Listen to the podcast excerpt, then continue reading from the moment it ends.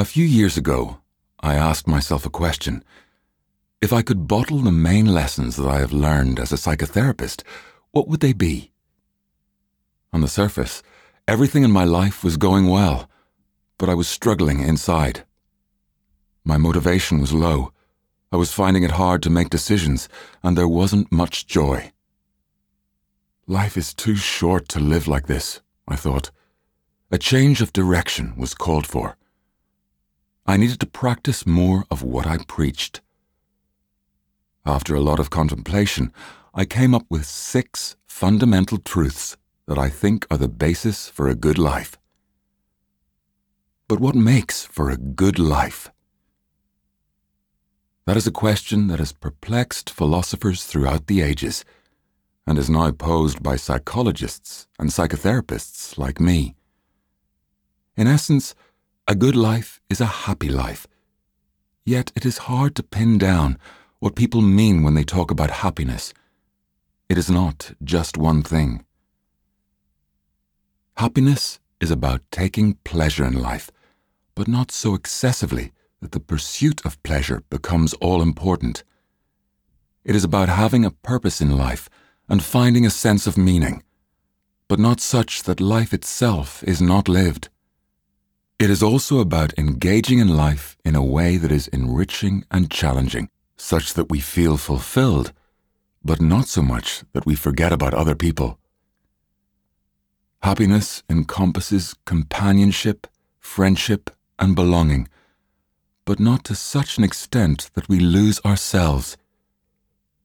It involves understanding ourselves and knowing who we are, but not such that we become consumed only with thoughts of ourselves. All these things play a part.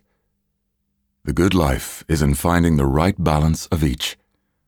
A tightrope walker can maintain their balance while walking along a tensioned wire using a long tool called a balancing pole, and that is how I think of these six fundamental truths that I will describe as providing us with lessons about how to live life wisely and keep our balance. When I sat down to ask myself what the main lessons were, I was looking for a balancing pole for myself. Psychotherapists are like anyone else. Sometimes things get out of balance, and so it was for me. Therapists have a training in well being and mental health. But we are all human and not invulnerable. It is hard enough to walk a wire, as I remember from hours spent trying during my boyhood but what makes it trickier to keep our balance is the unexpected and the uncontrollable breeze. The skill is to maintain balance despite the sway of the rope. In the same way, life throws up events that cause disturbances beyond our control. As I said, before I began writing this book, I was feeling unsettled.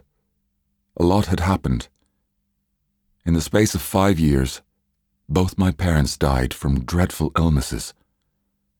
That served as a forceful reminder that the same journey to the grave awaits me and all those I love and care about.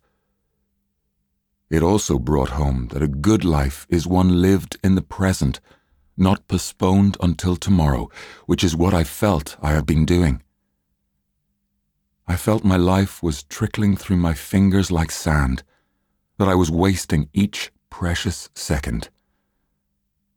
I wished I had spent more time with those close to me, done more things that brought happy memories to mind, and created a richer life for myself and those around me. I felt weighed down with anxiety as I tried to manage the various demands in my life, but felt I was failing. I knew I had to regain my balance. I also recognized that what I was experiencing wasn't much different from what many people go through. The future can often seem frightening. We try to create a sense of certainty in an uncertain world. We put off until tomorrow things that seem important, while we manage what seems urgent today.